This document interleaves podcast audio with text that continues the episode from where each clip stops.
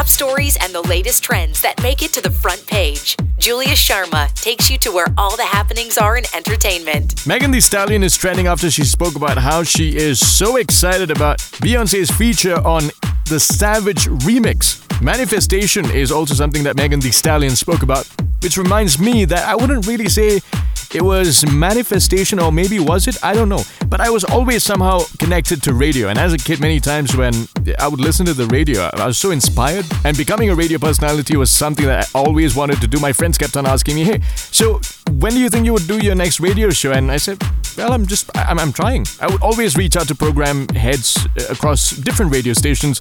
And then that's when I learned that, you know, radio is all about just being available, you know when I got my first radio show, I was so passionate about becoming a radio personality that while working, I didn't even realize that I was actually working. But apart from just doing the radio show, there is so much that goes behind at a radio station, right?